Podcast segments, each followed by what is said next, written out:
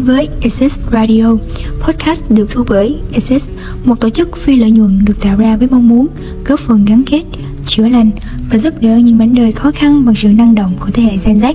Hy vọng mọi người sẽ lắng nghe bằng cả con tim để có thể cùng đồng cảm, thấu hiểu một cách chân thành và tự nhiên nhất.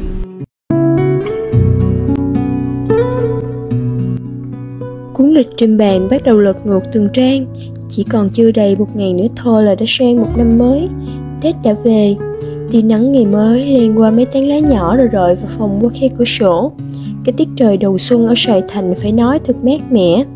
Vài bụi hoa nhài ngoài ban công nhà cũng đang chào mừng đón xuân về. Nó vương mình gửi chút hương và gió xuân. Nhờ gió mang đi Cái không gian phòng tôi thoang thoảng hương hoa nhài Nhẹ nhẹ làm lòng người dễ chịu xiết bao. Nằm thêm chút nữa, tôi nhanh chóng dậy dọn dẹp sang phòng, rồi lấy hoay để chuẩn bị cho một ngày làm việc mới. Đến gần tờ lịch, vừa tay xé nó đi, cho ngày cũ qua đi để bắt đầu một ngày mới. Nhìn chăm chăm tờ lịch mà lòng tôi ủ rũ biết bao. Này đã 30 rồi, ấy thế mà tôi vẫn còn bận biệu với đống công việc ở công ty, còn nhiều việc ở nơi đất khách quen người. Đã 3 năm rồi tôi không về đón Tết cùng gia đình, không phải tôi vô tâm mà tại công việc chồng chất nhiều quá mà bỏ thì không được Nên định phải hy sinh một mùa Tết để hoàn thành đống công việc bừa bộn đấy. Hy sinh sao mà đã ba năm trời không được ăn một cái Tết trọn vẹn. Trời Khổ thân tôi ghê Lãm nhảm một hồi Tôi mặc lên mình chiếc áo khoác rồi nhanh chóng bước chân đến công ty. Đúng như tôi nghĩ Ngoài trời nhà nhà đã bắt đầu mua hoa trưng Tết. Đó hoa cúc, hoa vẹn thọ xinh tươi biết bao. Cây mai vàng trước cửa nhà cạnh bên đã bắt đầu nở. Còn nhiều chiếc nụ bé tí vẫn chưa hé mắt đón chào xuân. Đi đến đầu của một màu đỏ vàng đặc trưng ngày Tết. Cả Sài Thành đắm chìm trong không khí của trời xuân tươi. Đến công ty, tôi đi nhanh vào bàn làm việc của mình. Nhìn sơ chung quanh công ty cũng chả khác những ngày thường là mấy. Ai cũng cắm đầu chui cổ vào phần công việc của mình.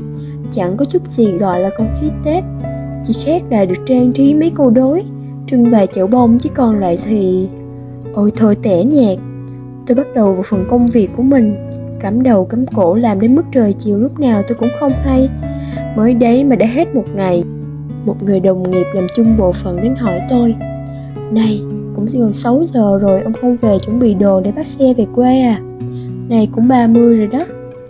Nhìn đống tài liệu chất chứa trên bàn, tôi chán nản trả lời, còn cả đống tài liệu tôi chưa giải quyết xong, Chắc không kịp quá ông ơi.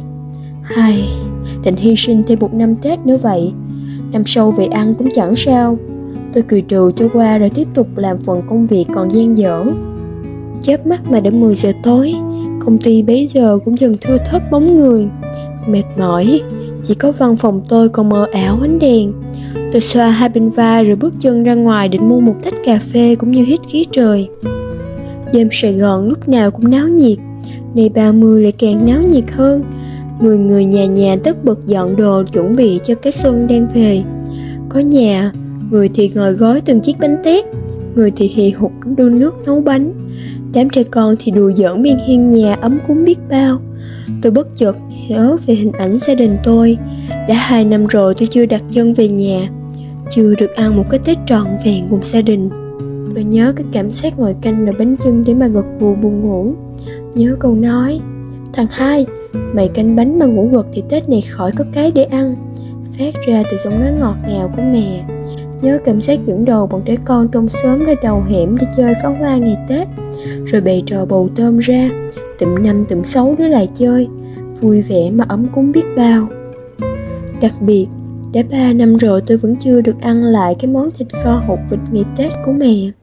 Hồi đó, Tết nào mẹ cũng nấu một nồi to cho cả nhà ăn. Đến mức tôi nhìn vào nồi thịt thôi đã ngán chạy thật xa. Bây giờ thèm cũng đâu có mà ăn. Xa quê rồi mới hiểu, Chẳng có nơi nào ấm áp bằng nhà. Tôi quyết định rồi. Dù có gì đi nữa thì nhất định năm nay tôi cũng phải về nhà. Ba năm như vậy là quá đủ. Ở quê ba mẹ còn chờ, Đám nhỏ còn mong. Nghĩ thế tôi liền chạy nhanh về công ty dọn lại đóng tài liệu rồi chạy về nhà. Nhanh chóng thu xếp đồ đạc rồi để vào vali. Tôi gấp rút, vì giờ cũng đã 10 giờ hơn. Không biết có còn bắt kịp chuyến xe về nhà hay không. Đúng như tôi nghĩ, không còn tấm vé nào cho tôi về nhà. Lại phải một năm nữa xa nhà. Đang ủ rũ để bước chân về nhà, thì có một chiếc ô tô chạy gần đến chỗ tôi rồi chậm chậm dừng trên chiếc xe ấy là một người đàn ông ăn mặc lịch sự. Chắc lớn hơn tôi khoảng chừng vài ba tuổi nhìn cũng còn trẻ lắm. Đang suy nghĩ bỗng kích xe hạ xuống. Người đàn ông trong xe nhìn tôi và nói, này, chú em sao còn ở đây? Không bắt xe về quê đi chứ? Tôi cũng lịch sự trả lời, em có bắt, nhưng xui rủi thay là đã hết vé từ lâu. Giờ thì chắc cũng chẳng còn xe nào chạy. Anh im lặng hồi lâu rồi quay sang hỏi tôi thế quê em ở đâu đấy? Quê em ở đồng tháp. Tôi đáp lại, anh cười rồi bảo, anh cũng quê đồng tháp, đang về quê ăn tết. Nếu em không ngại thì anh chị cho em đi nhờ xe. Tôi vẻ mặt bối rối, không biết nên làm như nào cho phải phép, chỉ biết cười trừ. Như vậy sẽ phiền anh mất. Anh lại nói tiếp, sao đâu, đồng hương cái mà nghe hai từ đồng hương phát ra một một cảm giác gì đấy ấm ấm vô cùng. Ở cái nơi đất khách như này, kẻ xa người lạ không quen biết ai mà gặp được đồng hương cho nhờ xe về quê thì vui vẻ vô cùng. Tôi nhanh chóng cảm ơn rồi cũng lên xe của anh. Suốt dọc đường chúng tôi trò chuyện cùng nhau, tâm sự về cuộc sống của nhau và cũng dần biết nhau được đôi chút. Chúng tôi kể cho nhau nghe những câu chuyện ở quê mà lòng nôn nao, muốn được về nhà ngay vô cùng trò chuyện được một hồi lâu thì tôi mới biết được. Vốn dĩ, ban đầu anh từ quê lên thành phố học đại học. Nhà vốn không khá giả mấy mà vì muốn anh được ăn học đến nơi đến chốn. Người mẹ ở dưới quê phải bán nhà, bán đất, rồi sang ở nhờ nhà họ hàng mới đủ tiền cho anh ăn học. Và từ khi ra trường, anh bắt đầu tiếp xúc với công việc. Chỉ biết suốt ngày làm việc, không một lời nhắn hay hỏi han cho người mẹ dưới quê nhà. Đến giờ, khi đã thành công có nhà riêng, xe rộng mà quên đi người đã nuôi lớn mình. Anh kể đến đây, tôi thấy hai vai anh run lên. Hình như anh đã khóc, cho đến khi anh nhận được tin nhắn của người mẹ. Tết năm nay con có về không? Mấy bạn hoàng nhận ra mình vô tâm như thế, rồi lật đật dọn đồ về quê ăn tết. Anh bảo lần này về chắc anh sẽ dẫn mẹ lên thành phố để tiện cho việc chăm sóc phụng dưỡng, cũng như chuộc lại lỗi lầm của người con vô tâm tôi chỉ cười rồi nhìn ra ngoài cửa sổ. Không khí đêm 30 thật khác. Đầy rẫy những niềm vui, nhưng đâu đó vẫn ẩn chứa nỗi buồn. Con người mà khi đã đạt được điều gì đó thì lại quên những thứ đã nâng đỡ mình. Bỏ đi quá khứ nghĩa tình tốt đẹp.